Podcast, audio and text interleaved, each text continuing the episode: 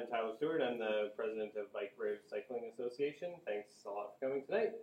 Um, we're here to talk a little bit about one of our big projects for this summer, which is with bikemaps.org. So Bike BikeBridge is um, Lethbridge's cycling advocacy group. So we're focused on making cycling safer so that more people get out and cycle uh, in our city, uh, and we try to do that in a variety of ways through lobbying the city on things like the cycling master plan. We do lots of other kind of social uh, events and things like that. Uh, but we're also super excited this summer to be working with bikemaps.org. Um, essentially, this is a citizen science project, uh, which I'll let Karen tell you a lot more about. But the, the focus is on getting cyclists to report information that we can then use, again, back to our kind of mission to make cycling safer here uh, in Lethbridge. So thanks very much uh, to Annalise and to SACPA for uh, having us or hosting this session tonight. It's great to have uh, more public dialogue on this kind of stuff. So we'll have the presentation from uh, Karen, and then we'll have some questions and chit chat afterwards. So thanks again for coming. Thanks, Tyler. Uh, it's my pleasure to be here. Um, as I was saying a few minutes ago, I'm starting to figure out Lethbridge. This is good. I've learned my way around. Um, so you may be wondering what the Public Health Agency of Canada has to do with something called bikemaps.org. Well, um, I'm here to tell you about that. So we're basically facing a public health crisis, and that's the costs of inactivity are mounting all the time. It's the fourth leading cause of death globally. Um, in Canada, we spend close to $7 billion a year annually on health care related costs to inactivity. Um, and as we probably know, it's responsible for a large portion of heart disease, diabetes, and certain cancers. So, this is why the Public Health Agency of Canada takes an interest in promoting biking because um, active transportation is going to save the day, or we hope so. Um, we know with active transportation, it increases physical activity, um, it reduces weight, and we know that the countries with the highest levels of walking and cycling have the lowest obesity rates. And active transportation has been found to be more sustainable than other programs like joining a gym or a structured activity uh, program with the same benefits. So people just, you know, tend to, if they start to incorporate active transportation into their lives, they tend to follow through and keep the commitment, and they get the same benefit as if they were to join in some sort of an exercise group. Um, and a recent study that just came out in the spring that you may have come across because it was it was pretty shocking the numbers, but it was out of the UK and they did a large study and they found that regular cycling cut the risk of death by 41%. So, um, yeah, I'll leave you to go look at the article. I, but uh, yeah, so a lot of good news there. Cycling's going to save the day. But is cycling safe? Well, we all know that you know people can get can get hurt biking, and it is a little riskier than being in a car. Um, so you're more likely to be injured per trip while, riding a bike than riding in a car. However, um, this this number they they enumerated or they figured this uh, risk to benefit uh, reward or risk to benefit calculation some time ago. But the British Medical Association calculated that the health benefits to the risk were 20 to 1. So the benefits clearly outweigh the risk when it comes to, to cycling. And also, as more people bike, your risk of getting injured actually drops, and it's it's a safety in numbers effect. So, you know, places like the Netherlands and Denmark have very low injury rates for cycling, and and also places in North America where they've seen their um, cycling numbers increase, they found that the injury rates have also dropped. So there is this. So so more people biking is a really tremendous way to improve safety for biking. And then finally, um, there's the fun factor. We all know this. If we, or anyone who bikes knows this. It's just a far more enjoyable way to get from A to B, right? And it's obviously got some some some great um, impacts on mental health. You just feel so much better when you ride your bike. to go somewhere than when you're stuck in your car. So, um, you know, I think the, the benefits far outweigh the risks. Um, and some of this data here that if, if you're ever looking for this kind of these kind of numbers, a great resource is the uh, Cycling in Cities website, and that's out of UBC. So it's cyclingincities.spph.ubc.ca, and that's out of uh, Kay Teschke's um, group out of UBC, and, and Dr. Megan Winters is affiliated with that, and she's out of SFU. So how do cities make cycling safer? Well, in order to plan, um, you know, safer routes, they need data. They need safety data and they need ridership data. But um, unfortunately, or cycling data are quite limited. So it's estimated that of all cycling crashes, um, only 30% involving a motor vehicle are actually captured by, you know, police or insurance reports. So that's a whole lot that aren't being um, reported. As well, there's a lot of places there's no centralized or near, and there's no near miss reporting system. There was no mechanism to collect data on bikes and bikes uh, collisions or bikes and pedestrians. And these are important places that rely on multi-use trails a lot, and especially as more people cycle, they get they tend to get quite busy the multi-use trails, and then you do start to have conflicts with bikes and other bikes. You know, a slow bike versus a fast bike, or bikes and pedestrians, or even in Victoria, we have um, animals and bike we have so many deer in Victoria that actually we have deer and bike collisions reported on bike maps. Um, so the other type of data that is quite limited is ridership, or there's, and so part of the problem is it depend, depends on how you're collecting your ridership data. So, um, for example, in in Victoria, we have the CRD, which is the Capital Regional District, and they've run a volunteer bike count program for the last number of years. And so what it is is they get all these volunteers to give up their time and they, they count bikes in the spring and then again in the fall for three days, morning and afternoon rush. And so you get this very nice spatial extent. You get, you know, all parts of the CRD are covered, um, but then you don't get you don't get counting happening, you know, in the middle of the day or in the winter or later that evening. So you get some good spatial extent, but not very good temporal extent. And then other municipalities will use um, things like an eco counter. You may have seen one in uh, Calgary. They have the really fancy ones. They're like these big totems, and they've got the electronic sign, and it tells you how many bikes ride past. And those are great. Like they're constantly counting, but they're only in one spot, right? So you can also get little tubes and, and count bikes that way. Um, so there is some, there are some challenges with getting good ridership data.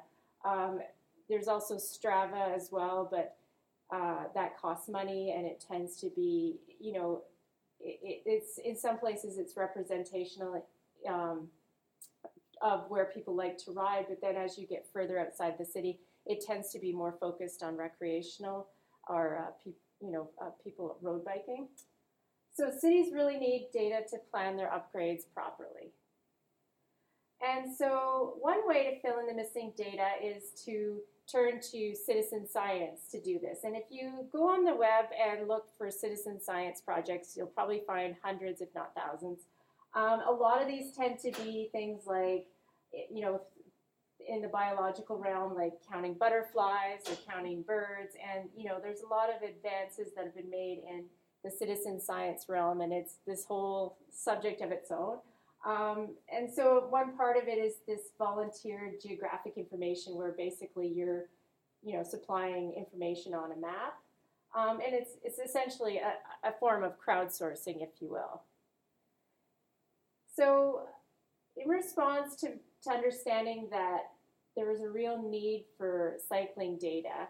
Um, a couple of years ago, in 2014, um, Dr. Trisalyn Nelson, who ran the Spatial Pattern Analysis and Research Lab out of the Geography Department at UVic, uh, decided, you know, we needed to make bikemaps.org to, you know, to turn to volunteer geographic information to collect some of this missing data. And um, we had a student, Taylor Denouden, he made the website. Uh, he was a computer science and geography student. Um, and in October 2014, we launched bikemaps.org. And I should back up here and tell you that the idea for bike maps actually, and this is probably how most ideas come about, right? Just something happens, and and um, so the idea for bike maps actually came because Trisalyn was always, you know, she biked everywhere, and and she had one of those frustrating near misses, and she thought, kind of as a joke, oh, I'm going to make a map, and people can just rant on this map, and you know, and and it was going to be kind of a maybe more of a fun fun thing.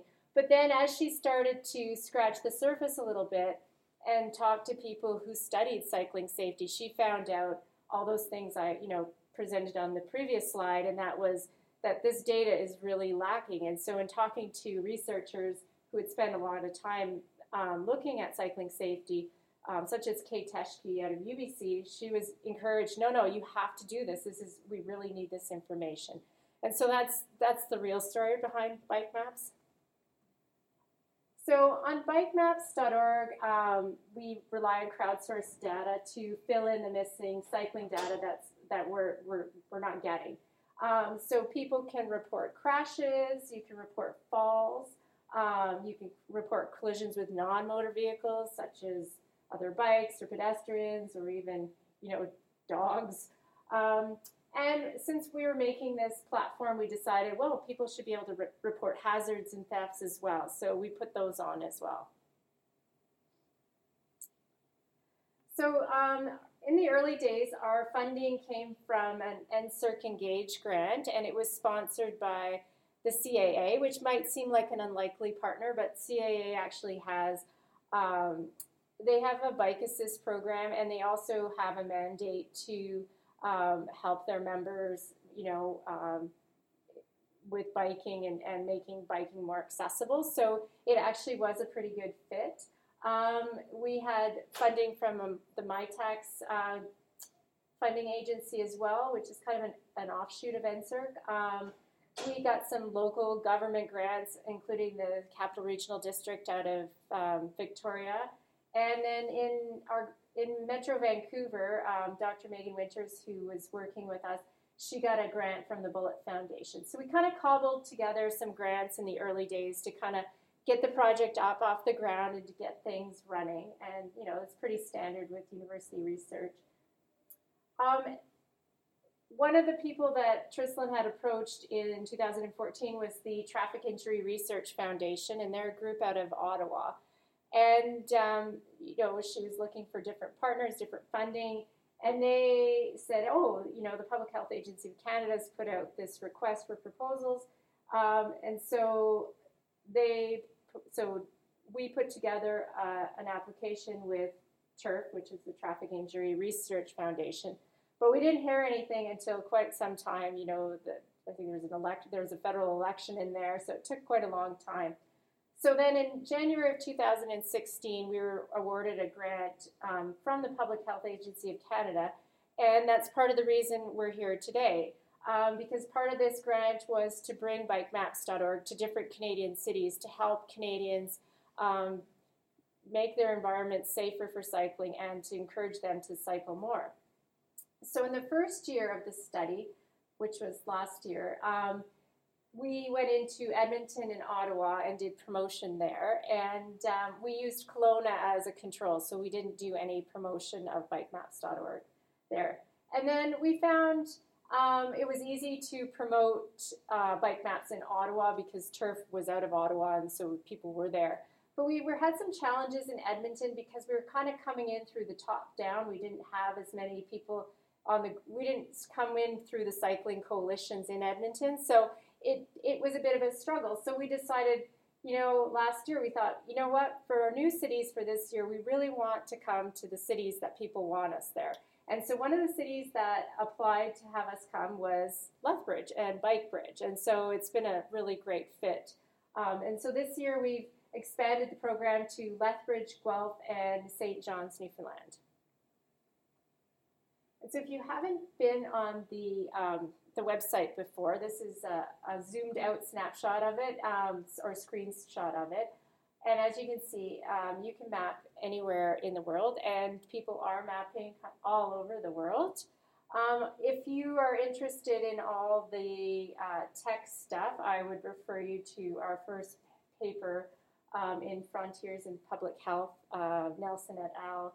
2015. Um, they'll do a, it, will do a far better job than I will of explaining all the the uh, back end uh, computer stuff. Um, and then this is where we're at with Lethbridge right now. So we have about 45 different reports. Um, so you can see there's different types of reports. Uh, there's collisions, near misses, hazards, and thefts. Did you say death? Thefts, the thefts, yeah. No, no, not deaths. No, no, no. Um, yeah, you get that, that. That's a good question for for after though.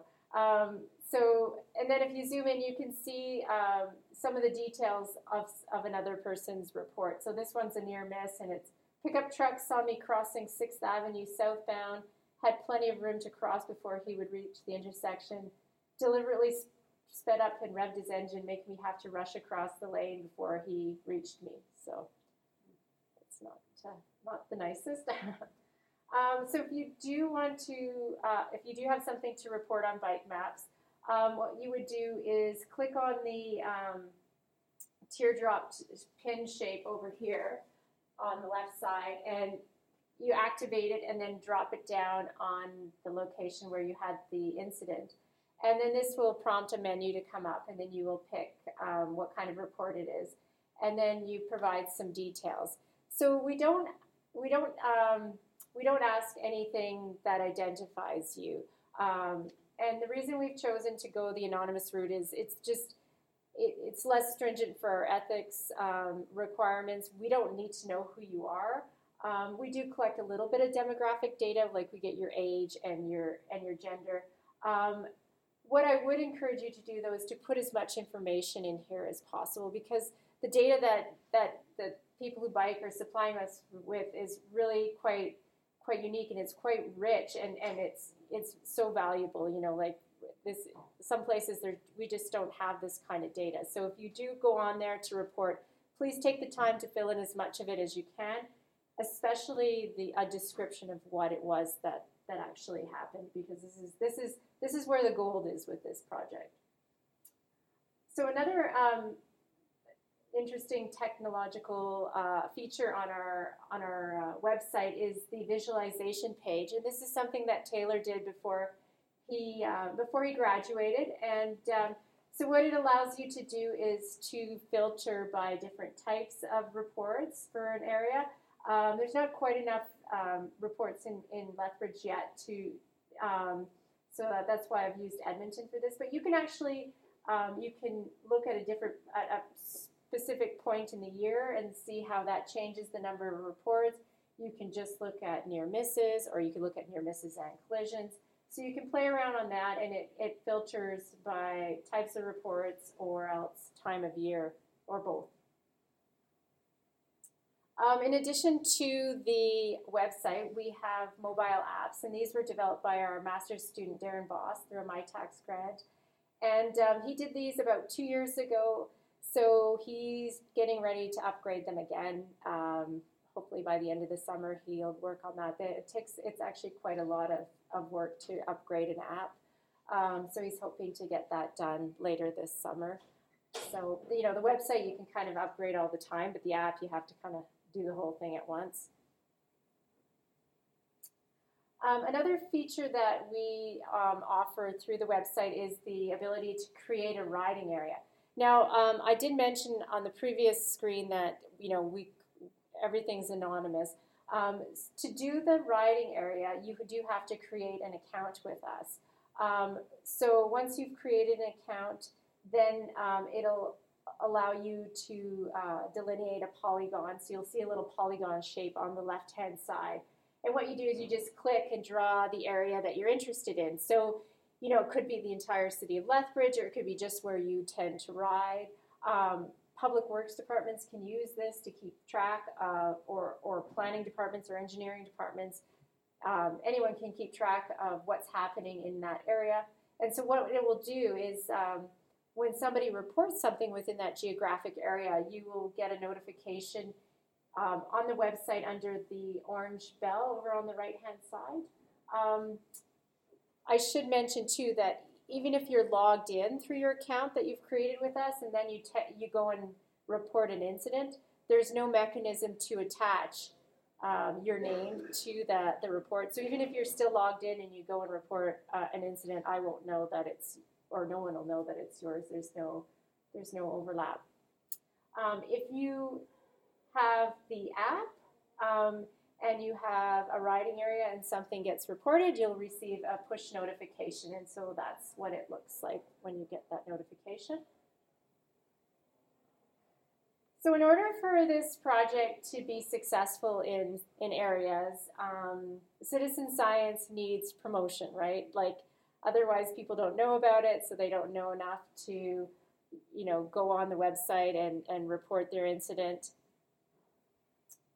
So we've become experts at outreach in addition to geography and other things.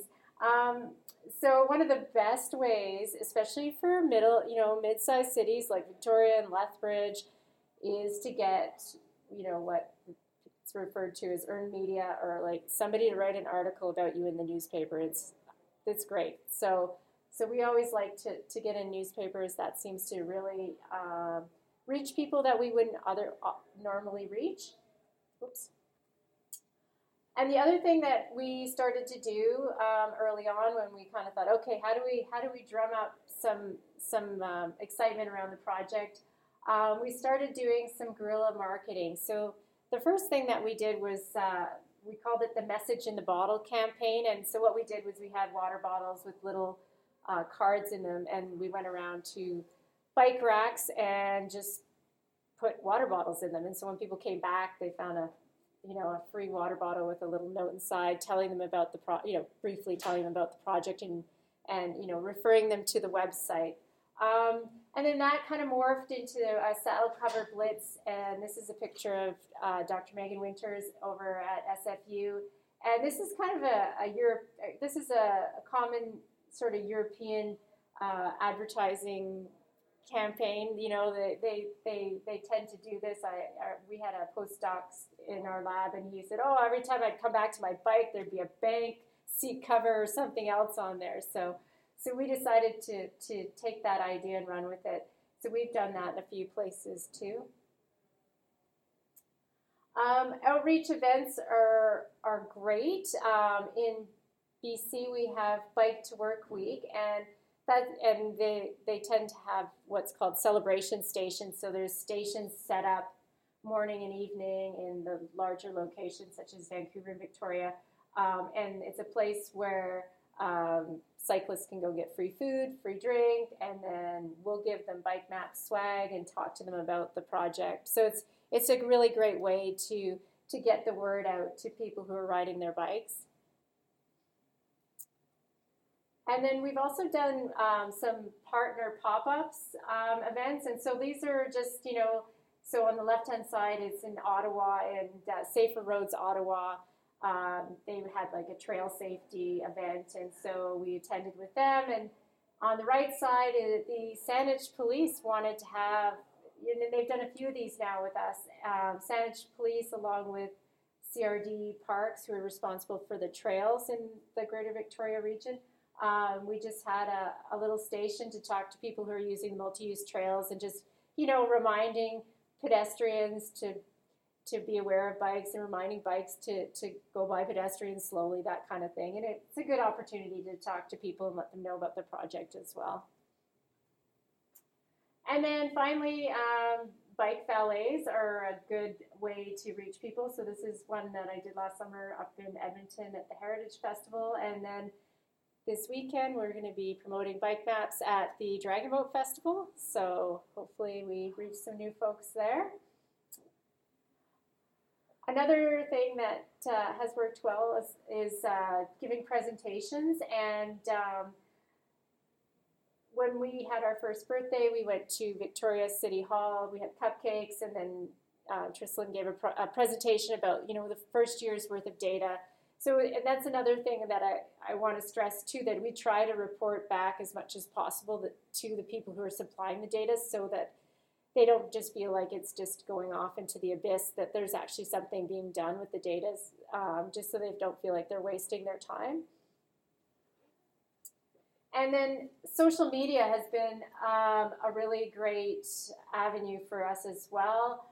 Um, and, it, and, it, and it's been really interesting to see where things have popped up. You know, so this tweet up here, we bike friendly. Well, we is Windsor, Essex, and we don't. You know, we get all this, we get all these this mapping in Windsor, and and we've never really done much to cultivate it. It just sort of happens.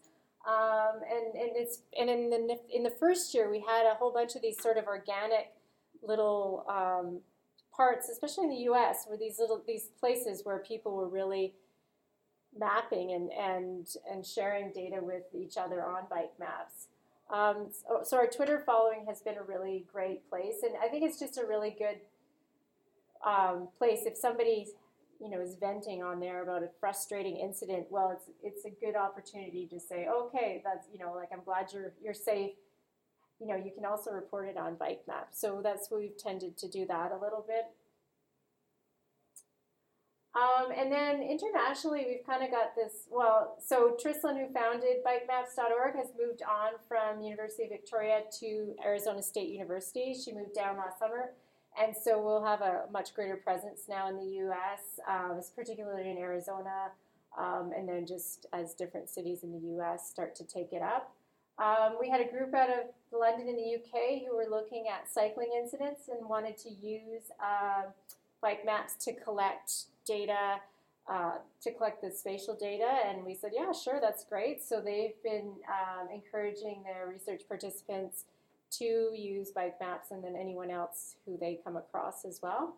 And then uh, we've had a group in Iceland who promoted us last year, and they collected, uh, you know, a lot of data on, on bike maps, and they they were able to use it to uh, make a report for the city and to identify um, some of the issues that we're facing cyclists in Reykjavik.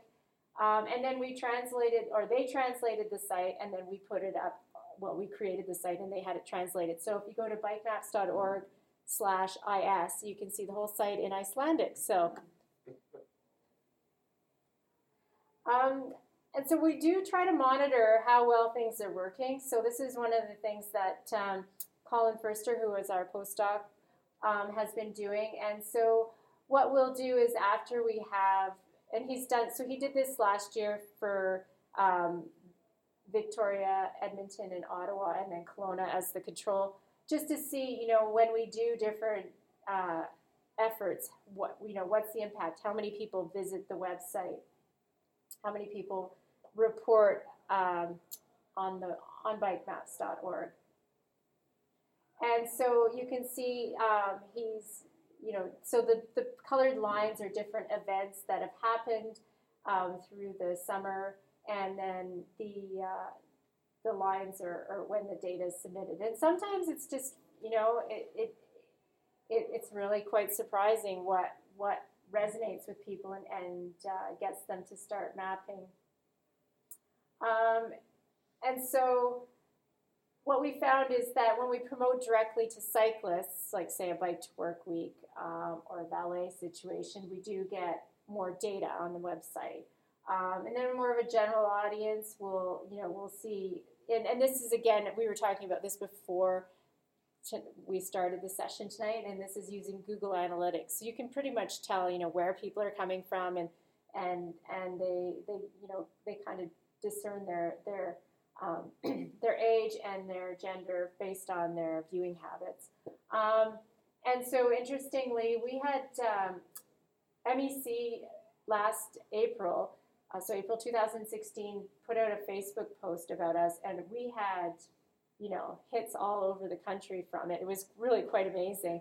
And, and so that really seemed to resonate with with females, you know, like for, for all of a sudden that really got females to as a as a general group to to go to our website. And then we find too, like it, on places where we've had very few previous reports, the first things that kind of come in are hazards, and then more submissions, and then places where there's a lot of reports already on the map, you know, places like Victoria and Vancouver, when we've done, when we do something, well, we'll get some collisions reported, and then we'll get just a lot of people viewing the website, seeing what's out there already. So when we started the project, we weren't really sure, you know, what's a reasonable amount of, of data, and so um, ICBC, which is the Insurance Corporation of British Columbia that keeps track of all insurance claims for the whole province. Um, so the number of reports involving bikes um, so this would be quote unquote official data. Um, per year in the greater Victoria area or the CRD is about 120 on average. And so we've been reporting uh, since October 2014, and we've had um, 1,159 reports. And so of that, um, roughly 60% are crashes or near misses. So, you know, we, we feel like we've we, we're getting a really good amount of data um, and filling in some of those gaps. One of the um, things that we can do once we get a critical number of reports in a certain geographic area is to make a hotspot map. And so what we'll do for that is we'll take any kind of official data we can get our hands on, um, the bike maps data, and then any kind of ridership data, so bike counts that we have available um, we can put them together. And so last year, last summer, the District of Saanich, which is the largest municipality in the Greater Victoria area, they were embarking upon a 30-year active transportation plan, and the, they they needed data. And so they said, you know, can you make us a hotspot map? And so we came up with um, 20 different hotspots around Saanich, and we were able to um, from a lot of them, we were able to find some ridership data. Either they had it, or the CRD had it, or one of our master students was doing a study and he had some ridership data that he'd done for his thesis. So we were able to kind of just categorize the locations by high, medium, or uh, low ridership and then this is why I was telling you that it was really important to really give us a lot of information when you make a report and to give us a detailed description. So one of the one of the really um, beneficial things about bike maps is the um, information we get through the detailed descriptions. And so when we take all that other data, so ICBC data, police data, bike maps data, and we we assign the hotspots, now we can go to whatever um, reports are associated with that location on bikemaps.org and see what people say about it. And so you start to get a really good um, sense of what the issue is for cyclists at that location. So, whereas an insurance report or a police report might say cyclist at fault, um, vehicle at fault, you know, it doesn't really tell you too much. But some of these um, summaries of the hotspots that we made for Saanich will say things uh, narrow road where bike lane ends, pinch point with motor vehicles, or conflicts with motor vehicles turning at intersection and adjacent gas station entry exit point. So this is really important information, and this is something that's really valuable to the city. You know, t- saying that a cyclist at fault or a driver's at fault doesn't really tell you how to fix things, right? People are going to make mistakes, and it's um, infrastructure is, is there to correct or to minimize the reliance on people being well behaved. Um, and so this is a, this is a, a, a good example of sometimes you know the hotspots are not that challenging to fix, and so this is one of the hot the hottest hotspots in all of Saanich, and it was a point where just a small road you know merged onto Highway One, but it crossed the multi-use trail, and so it, there were a lot of incidents there, and there's really no need for that road to be an entrance to the highway. Um, it's, it's, just a bit of a rat run for people, uh, you know, sneaking off onto the highway. So it was pretty easy for Saanich to close that off. And I, I won't say that we'll take full credit for, for it being closed off because of bike maps, but you know, when we tell them this is the hottest hotspot in Saanich, and, and, and all they had to do was put down a couple concrete barriers it uh, yeah problem solved. So sometimes it's you know there is some some low hanging fruit to be had so it's important to pass this information on to um, different municipalities or governments. Um, as I mentioned, uh, one of our students, Ben Gestico, who's moved on now, he did um, multi-use trail study with the information on bikemaps.org. And this is another area that you just wouldn't get very much information from police or insurance claims because you, um, you know, you, just don't have that the, the volume of data because it would only and it would only be at intersections. Um, so he was able to, um, you know, highlight some hot spots. And then part of what he found too was that the areas that were the biggest concern were places um, where the where the trail the the trail you know sorry where he found where there was a high volume of cyclists and high volume of cars that's those were the locations the intersections that had the, the biggest the biggest incidents and that's not terribly surprising but it is very few studies have actually been done looking at multi-use trails and, and bike. Um, so one thing we can do too is to look at the um, daily trends in an area.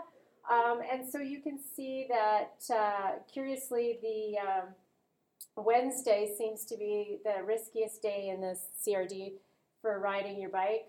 Um, and it also follows with the ICBC data. Um, and this is surprising too because the ridership shows that Tuesday more people ride. So this is just this sort of weird thing that's happening. We're not quite sure what's going on. It could be that more people are driving on Wednesdays. And we can also, uh, once we get a sufficient amount of data, also look by um, hour of the day. And so this one, it shows, you know, you've got a peak during the morning and the evening. So the, a lot of the reason for this, and you can see this from our ridership um, volumes, is that a lot of the people who are reporting on bikemaps.org, especially for Victoria and Vancouver, tend to be people who are biking to work. So pretty much 75% of the reports are coming from people who are using are, are cycle commuting. And um, at first you think, oh, well, so it's just being used by them. But you know, really they, they have quite a high exposure rate, right? So they're out there more. So it's not terribly surprising that we get a lot of our reports from them. And then we can also see too, because one of the questions that we ask on bike maps is, um, you know, did this result in an injury? Did you go to the doctor or was a hospital visit required? So we can start to um, look at injury data too once we get to a certain um, number of reports for an er- for a specific area. Oops.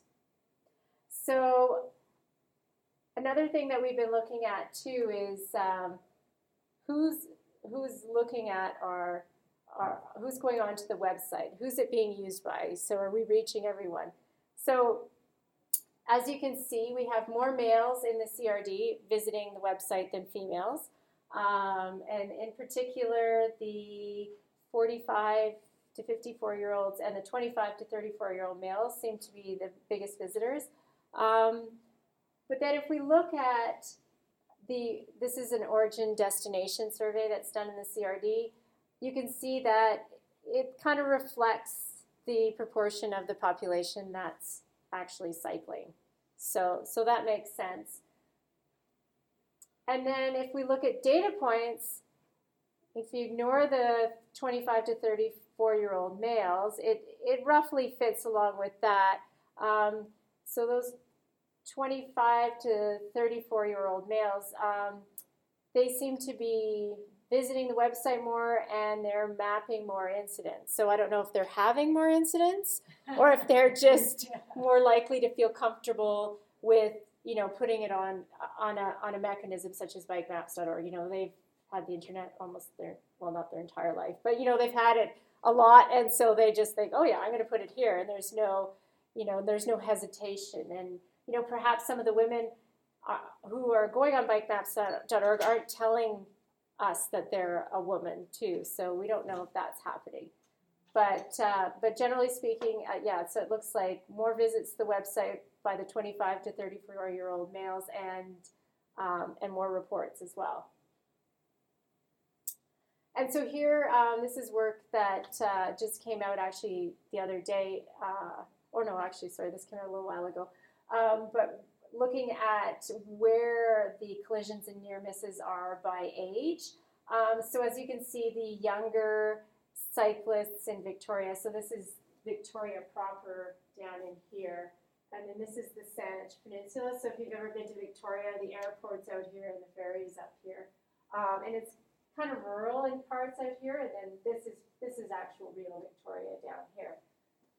So you can see that um, you know there's a, a greater number of of reports by younger people down in in uh, in Victoria. But if you know if you're looking at hotspots, they're kind of in this almost in the same spots. The only difference is is the um, older cyclists seem to be having a few more out on the peninsula, and that actually, if you lived in Victoria, makes sense. You see a lot of you know um, retired people out biking. There's the multi-use trail goes all the way up there. So the University is where on the university's here, right there. There's the little On the circle. left, on the left map, is it the other hotspot then? No, this is down here. So this is this looks like it's in the Shelbourne. This is this uh, a really terrible road in Victoria that's going to be getting an upgrade for cycling, and it's like the only. It, it's the yeah. There's businesses along there, and it's flat, and there's nowhere else really to bike. But you don't really ever want to bike along there because it's four lanes and it's busy. Um, so I think yeah, those ones are a bit along the, the Shelbourne corridor. But Saanich is actually um, putting in bike lanes and better sidewalks along there. So, so that should hopefully be fixed as well. Um, it's off the top of your map. Yeah. but, yeah, Um, any incidents up around the ferry terminal?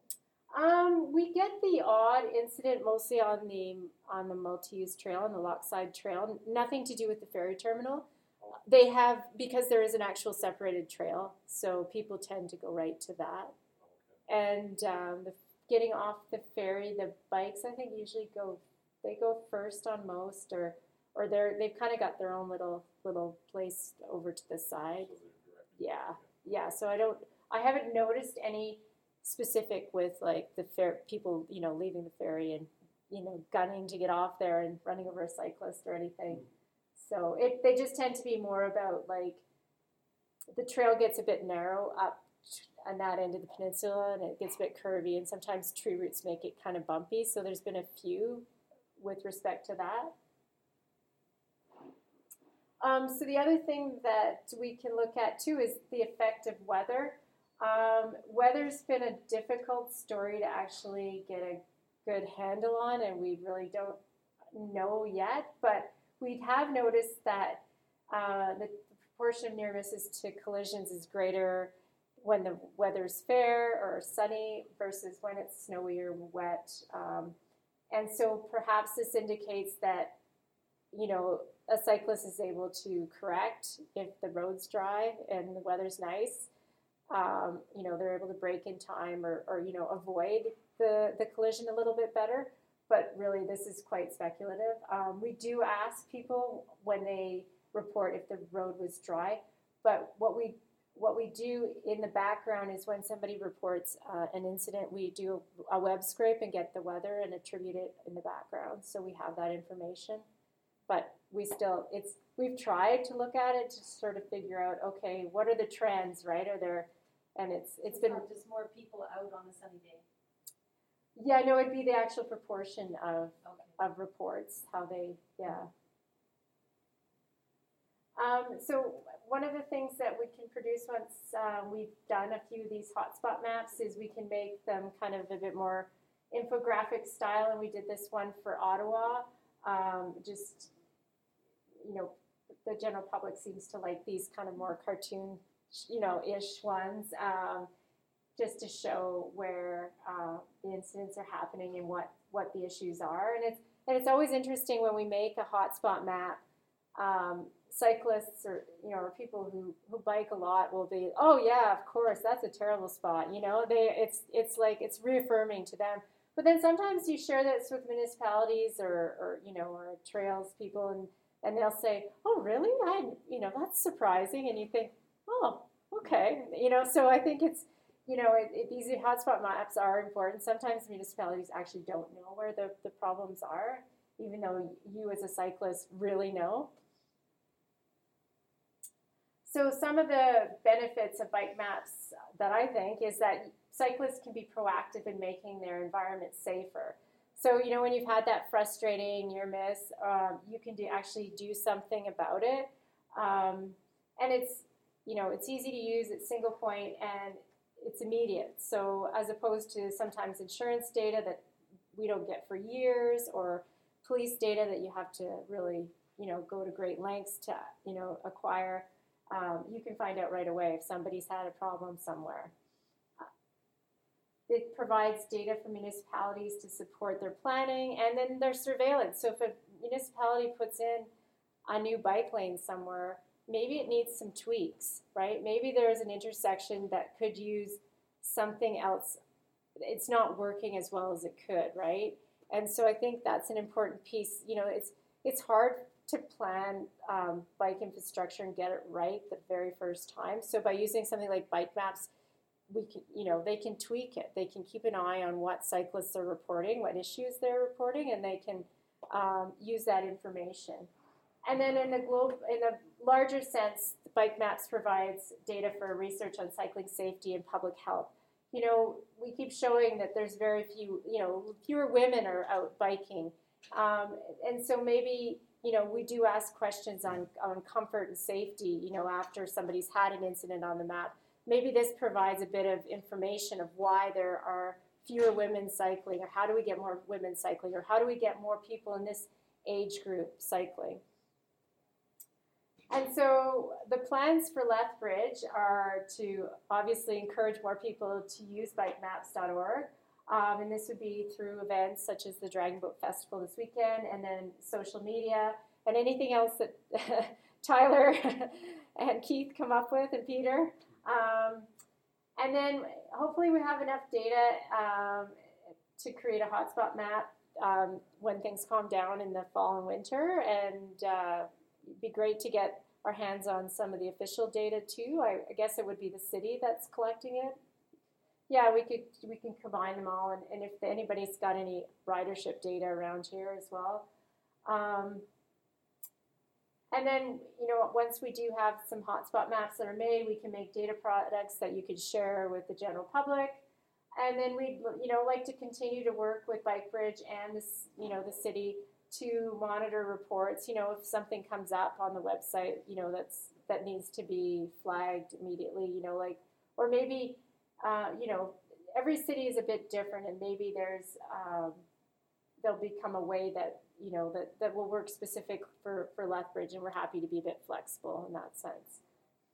And then I think for Lethbridge too, I really want to stress the the benefit of reporting near misses. So because Lethbridge is a smaller area, and maybe there's not a huge number of people biking, it's really important to collect all data. So if we get people reporting near misses, we don't. It's not like you know in Toronto or Vancouver where you, there's just such a huge volume of actual reports. You start to really see the hot spots. But because there's you know maybe fewer people cycling in Lethbridge and there's not a great population, if we collect some of this near miss data, it's more data points, and we can start to really you know show the city which which spots really need to be addressed sooner rather than later. And then how you can how can you make cycling safer in Lethbridge? Well, the first thing is to support Bike Bridge because they're doing uh, an amazing job, and places that get bike infrastructure have really good bike cycling advocacy groups. It doesn't happen by by accident, even though.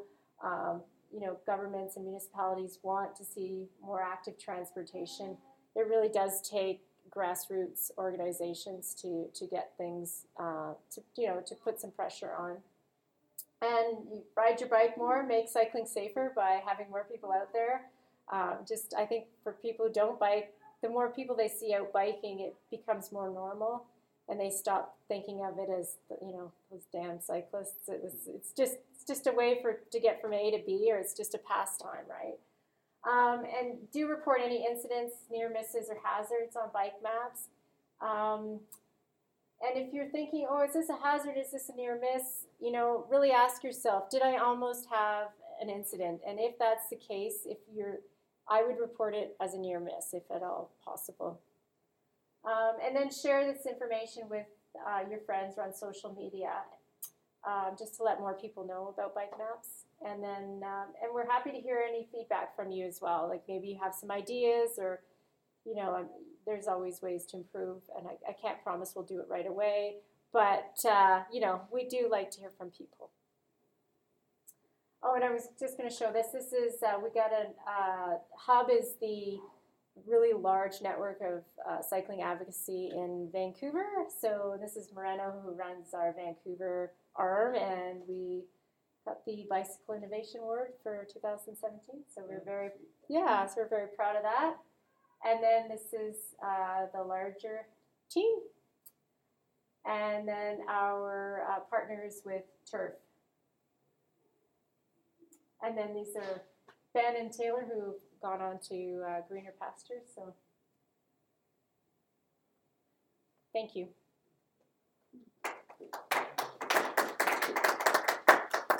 Um, Karen, temporary hazards, are they worth reporting? And what I have in mind are uh, garage sales on Fridays and some Saturdays.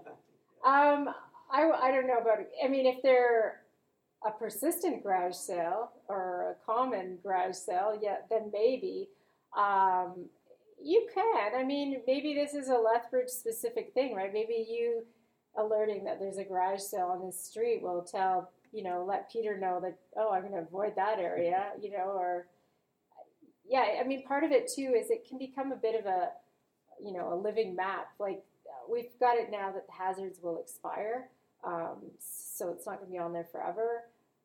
So if you want to put a garage sale on, you can. Maybe that's something that will become a Lethbridge specific thing. That's, What's the, like on a hazard, what's the life expect, uh, life term? Yeah. Drop it off.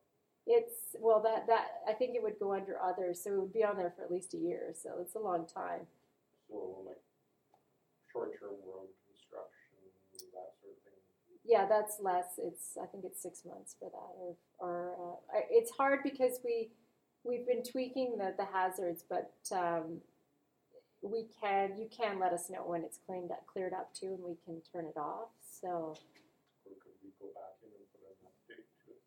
um, that's something we've always wanted to do. We just haven't figured out a good way to do that because we everything's anonymous. It's hard to get in. We could have a super user. Maybe we give somebody a super user status in Lethbridge and they can turn things off. Yeah, that's a possibility to consider as well. So yeah. You wanna have a, a definite, uh, term or length of time for these incidents to stay on the map? Is that because you don't wanna have too many piled up at one place, or, cause if it disappears one summer and the next summer. well, the only oh, so the the the near misses and collisions don't disappear. Oh, they stay on. but the hazards do because Ah. we just don't know. It's hard to keep track if they're still there, and then they yeah they kind of they, yeah they become obsolete. Okay. So we're yeah So when you click on that area, there'll be a list of twenty or ten or whatever through the years of all the different near misses or, or accidents. Yes. Okay. yeah. So that's another reason if you're not sure if it's a near miss or a hazard, you know, um, err to the side of near miss. I think if at all possible. You might have mentioned it at the opening, um, but if I were a pedestrian on a multi-use trail, acceptable to put information on. Yeah, no, that's a good point. Um, and I didn't mention it, but you can report as the non cyclist or somebody who wasn't even involved in the incident. So, um, because the apps are a little bit out of date, you can't, I mean, you can put it in the description and just say, I wasn't the cyclist. Um, but on the website, there's a mechanism to um, put on there that you're basically a, a third party or you're the pedestrian. So. And yeah, no, that's great. And it's same, you know, if you're just if you happen to be driving somewhere and you see, you know, a cyclist almost, you know, get schmucked, you could put that on as well. Yeah, So, I was just gonna ask you. Did you get in other cities like Victoria and um, Vancouver, Edmonton, um, see many kind of like I guess I would call them witness reports, that kind of thing? we don't get a lot. We do get a few though. Yeah, to know. Yeah. yeah. Because sometimes, you know, I I mean, I've seen it myself and actually put it on myself. I, and it, I think sometimes the person on the bike may not even know that they almost got hit, right? So, Which were the countries that have the lowest obesity and highest bike usage? um, I think it would be yeah, the Netherlands and Denmark and yeah, those places. Um, I'll add to the knowledge about women not biking as much. I know my daughter had great plans to bike Yeah. in Edmonton, but she has to wear a dress and she has to look good and doesn't want to mess her hair up and she's a supervisor and blah blah blah. You know, so that I think that's probably part of it. I don't know. Hmm. yeah. Well, I was going to ask um, just about um, uh, so cities that you've kind of worked with to develop data sets. Have you maintained ongoing relationships with folks in those municipalities, like from uh, you know urban planning or transportation department kind of things? Like I'm just wondering, I guess, about like kind of the long term um, relationship and impact of the Bike Maps project in those cities. And this is more me asking, Yeah. from like, okay, two years from now, what have, what would we imagine Bike Maps looking like after we've gathered data and still trying to not be like, oh, it was a one and done thing. Like, yeah, we got some data and maybe data a couple things and then it's over. But to say like this is an ongoing thing that we need to sustain indefinitely Yeah. to continuously improve cycling safety, not just reach a milestone and then say, good job, it's slightly safer, but yeah, no, that's a good point, and we definitely have intentions of, of sticking around. You know, so um, yeah, no, we, we we do want to continuously,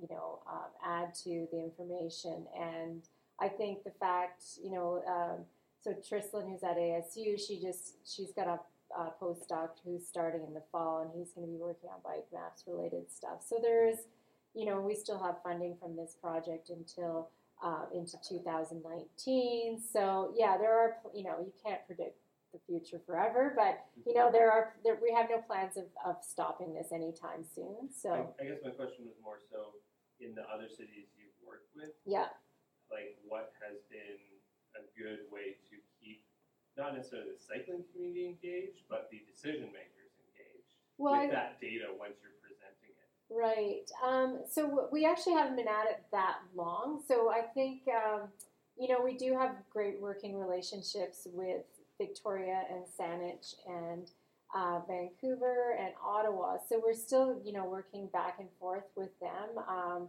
obvious, you know, Saanich, they, yeah, we have plans to upgrade their the the active, or sorry, the hotspot map that we made for them last summer. We have plans to do it again over the fall and winter to, you know, um, see if there's been some changes, you know, because in a, a few of the spots they've actually, you know, in addition to that one I showed, there's been a couple other places where they've already upgraded.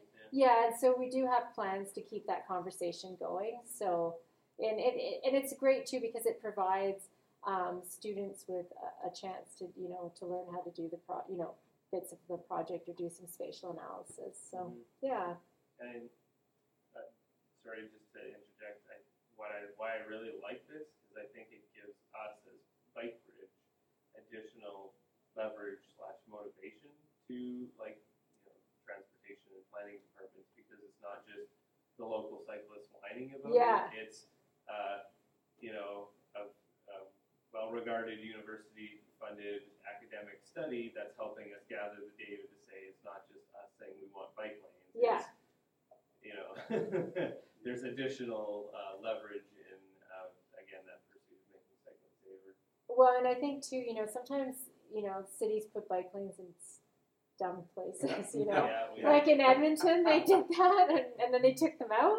You know, so you know, I think it's important that you know decisions are made based on on on data, not just you know, oh yeah, whim. So Would Bike Map feel comfortable receiving funding from the cycling industry manufacturers? I don't know. Um, you know, maybe that's something we, we pursue down the road a little bit. Um, you know, right, I, I'm not sure. I mean, I wouldn't, you know, close the door on it right now, but right now we're, we're just funded through, you know, grants that are, you know, yeah, it kind of changes things, right? So we don't, we don't, yeah, we don't have to do that yet, so we'll see. Um, I was wondering, like, in terms of when somebody actually does submit a report, uh, let's say somebody's out cycling, but they don't have their device with them, Mhm. uh, like, they're at home maybe a couple hours later, a few hours afterwards, th- will it be time stamped at the time they make the report, or can they select the time? No, you can select the time, and in fact, we find, I think, so we looked at, um, for Victoria, and only six percent of people reported within half an hour. So most people actually kind of, especially if it's been something that's been stressful, you kind of, you know, you're kind of shooken up, and you're kind of, you kind of process it, and then you go home, and you're like, oh, then you think, oh, I'm going to report that, right? So sometimes there's time that goes by, and we actually allow up to two years historical reporting. So if you like, if you've just been made aware of bike maps today, and you think I want to report that time, you know, last spring that this happened, you can still do that. So yeah, so most people do take some time. So you, yeah, you just choose the the day of the hour. Okay, that's assuming that you can remember two years back. Yeah, the and two time. years. Yeah. Um, I think now, you know, only when we come into a new center do you find a lot of the historical reporting, just because people have stuff saved up, maybe. But Um, the reporting of thefts, has that been used very much? no, not well. There's a few places that people have gone crazy reporting thefts, and that's um, in Windsor, and then in Calgary this spring. Somebody went on and just started had all these thefts they put on, and I'm not sure why, but if The same person or multiple? Oh, it's hard to know, but I'm assuming it's the same person because they it is a real they they did it over a period of time, so the the number of thefts went up. But you know, at first I was kind of concerned, but then I thought, you know what, if if somebody wants this to be their their place to tell people this is where the thefts have occurred, then that's fine, right? It's almost like you know we do have a bit of an open source feel like we're not open source but you know i think there is that kind of feel to it you know that this, this is a community map in a sense and if this is important for you to get out that you want to put this on here then that's fine we have we you know so there is this other project called project 529 and and you know we would like to link up with them at some point we've had people suggest we link in with them they we haven't been very successful at reaching them yet. Um, and I don't know if you're familiar with 529, but what it is, it's a place where, so what happens is when police recover a whole bunch of stolen bikes, they don't know whose they are and they can't get them back. So places like Vancouver end up with warehouses full of bikes and then they put them on police auction. Um, so it's just a bit more of a streamlined approach to having a registration system for your bike. And so you know you, you register your bike and they they they put it on there so um, so when police recover bikes which they recover an awful lot of them that there's a mechanism to get them back to their owners so So www it's called I you'd have to google it but I think it's you just look up project 529 so but what what you need is your local police to be a part of of the project 529 so because they yeah but there's some places that have really started to embrace it like vancouver and and Kelowna was looking at it as well We've had a bit of a like. oh do you The last while, so maybe these might be. Mm-hmm. Amenable to the suggestion. yeah Is there a registration fee for the site? no i don't think so. I'm, I'm not sure. I yeah just i i just think you know we're we're not using our our theft you know I, as i said we put it there because we could and it's been underutilized um, so it's sort of a natural fit if we somehow link in with them um, in one of our in one of our locations that we're you know working in um, so, but I don't, I, yeah, I'm not sure how that what their business model is or how they actually, because they actually, they actually have a business model. They're not, like they're an actual company. Any other questions? Oh, um, I, I, was wondering whether there's any way to somehow uh, differentiate in severity of, say, uh, a collision report uh, such that there might be more waiting for somebody who's seriously injured uh, or killed Right. over just somebody who's kind of tapped by, uh, something. Well, so I, you know, I've thought about this a lot over the years, and I, I think the thing is, if it's, if it's, those really severe ones are going to be captured officially, almost, you know, like hundred percent of the time, right? So we'll get all of those, right? Like, if we're using official, if we're combining the official data with the bike maps data, so we'll get hundred percent of those, and we'll get, you know, less of the the lesser ones. So. And with, and with bike maps, you can also report, um, like, so if it was a collision, you can report, it was a collision and I went home and it was fine, or you can say it was a collision and I had to go see the doctor, or it was a collision and I had to be taken to the hospital by an ambulance. So Mhm. there was one of the slides you had that kind of showed, it, it, it, it doesn't necessarily give more weight to it, but it indicates the severity of collisions by kind of giving them a, you can break down and see, okay, eight percent of the collisions in Lethbridge over an annual period required hospitalization, twenty percent required a doctor, and mhm. seventy percent required no medical service. So it does, it, it kind of does track the severity, but Yeah, and I think too, um, you know, like it, what what's the difference between somebody uh, being you know hit and and somebody being almost hit? Like it, it the, the you know it's the um, chances are the infrastructure is the same that that led to the to the incident. So it just the reaction maybe was a bit quicker on the driver, the cyclist. That you know or there's like potentially, I guess, like other variables of like you get hit by a car and you have a helmet, you maybe go see a doctor. You get hit by a car and you don't have a helmet, maybe you don't make it. Like there's other kind of variables, I guess, in play there too, which it's kind of like any accident is severe, Yeah, and we want to try to do everything to avoid it, whether it's you just get a scrape or you get a broken knee kind of thing. yeah, and it's and again, it's I think it's about you know pinpointing those locations and what's leading to that that that problem, right? So instead of yeah,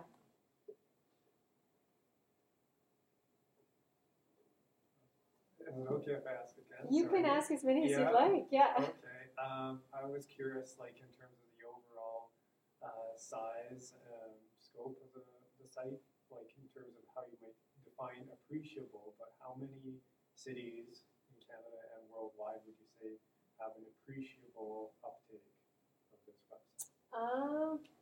Oh, and I took that. Sl- I took that slide out because it was out of date. Um. So. Yeah, so the, the, the big cities in Canada that are mapping is Vancouver, Victoria, or Victoria area.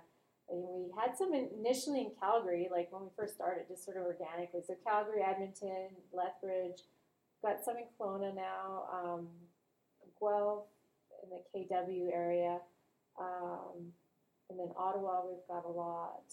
Um, and then in the U.S. we've got a bunch of pockets. Um, so the Tempe, Phoenix area, and then there's a group promoting us in Redding, California. So they're a pretty small area, but they they had a number of reports.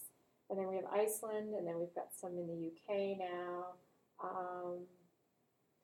You know, we get interest kind of from all over, so it's just a matter. We really, you really need to have people on the ground promoting it to to get it to take off. So. Um, that's kind of an yeah. You can look on the map too to see where the where where the little pockets are, but um,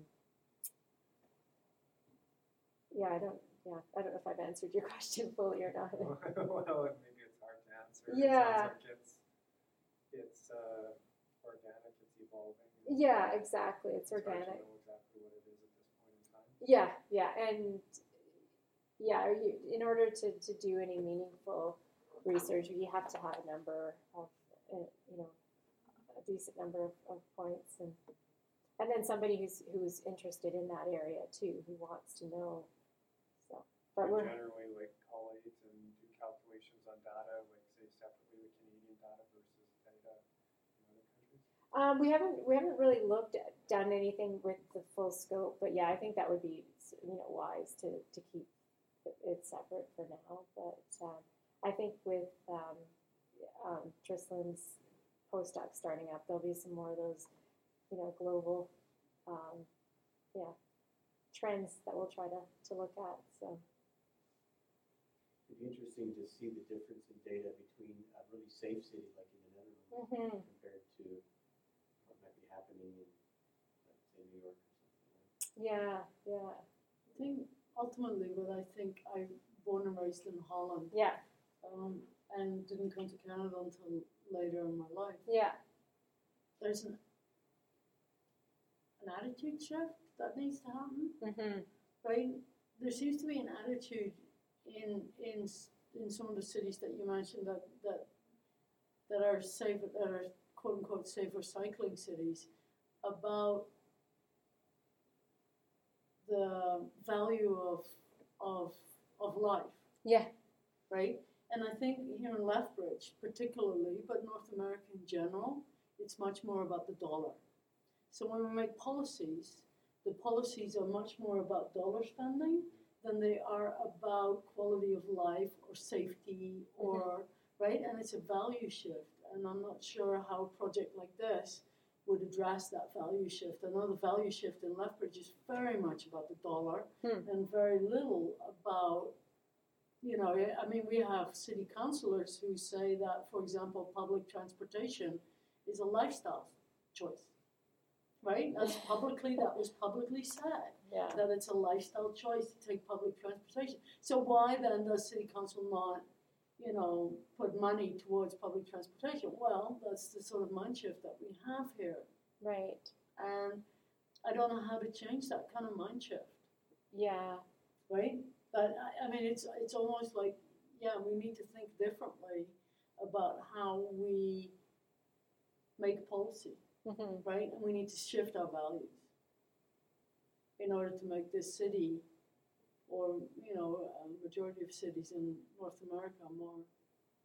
And it's almost uh, specifically Lethbridge. I think we're, we're really struggling against that mindset Hmm. of value, like and and and it's, it always comes back down to the tax dollar. Although we pay just as much taxes as other cities that actually have some of these really unique, really wonderful things. Right. Yeah, I I I don't know how to answer that. if I did, I. It's not really a question. no, I know. rant. Yeah, I know. know? That's okay. Rant, ranting's allowed.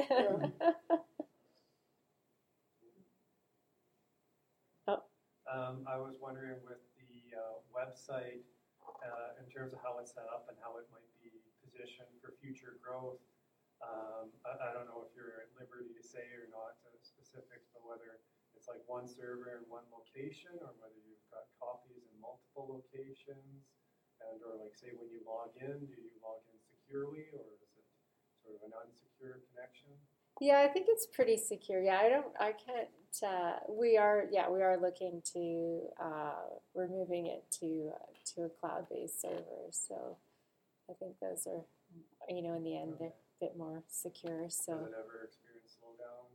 usage? Um, no, when we, we first started, we had an older server and then we changed it and it was fine. So, um, yeah, and right now we've, um, we, you know, we have had glitches along the way, you know, when, when they change different security c- certificates, right? And all of a sudden it's like, ah, but, uh, yeah, they've, our, the people who've been responsible for our tech stuff and our development have been really great at addressing those. So, yeah, we you know you do hit little bumps along the way. They people surprise you. So this isn't set up for Lethbridge yet, or? well, Yes, it- yeah, It it is. is. Yeah, And it there's already, uh, yeah, like 45, yeah. Oh, it. So Yeah. essentially, it's, you can think of it kind of like Google Maps, Mhm. is in that all of the world exists on bikemaps.org.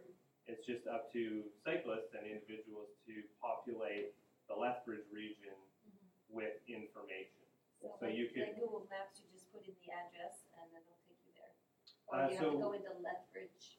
Basically, you can zoom in on wherever you want to, to look at. So you could use bike maps if you were on vacation in Victoria. Mhm. You could make reports there. You can make reports if you were in London, England, or in anywhere in the world essentially right now. So it's just a, a blank canvas essentially for you to say something happened here and I know where I am right now or I know where I was when it happened Okay. and then you can place the data on that pin drop. And it operates like Google Maps. Very It's similar, pretty yeah. similar, yeah. Yeah. And so what you can do too is if you are in a new place or you're not sure where people bike, um, if you go on bike maps, because we have the Strava graphics on there, those, so those are those orange lines. Um, that's based on people's where they where they bike. So if you don't know, like, oh, you know, which road should I take? I've never been here before. You can just see where the orange line, where the orange line is brightest, because that'll tell you, well, this is where most of the cyclists go. So that's a useful thing in an unfamiliar area. And then if you're going somewhere new and you want to plan your route, well, you could kind of look and see where other people have reported, and just to get a sense of the nature of those reports, like, oh, this seems like, you know, it's pretty straightforward except for this intersection. I'll- You know, just I'll be careful here. You know, it seems like there's some, you know, few right hooks been happening here, or this is a bad door zone or something. So, thank you Okay. Great, yeah. That's great. Um, yeah, just thanks again, everyone, for Mhm. coming. So as you can see, bikemaps.org is a place you can find this map, and you can also download it for mobile device um, as an app. Mhm. Um, and thanks as well to SACPA for hosting this session tonight. And uh, for more information on Bikebridge, you can visit bikebridge.ca, uh, or you can find our Facebook group, which is just Bikebridge Cycling Association. So, yeah, thanks again, everyone, for coming. Thank you. Thanks. Thanks, Karen.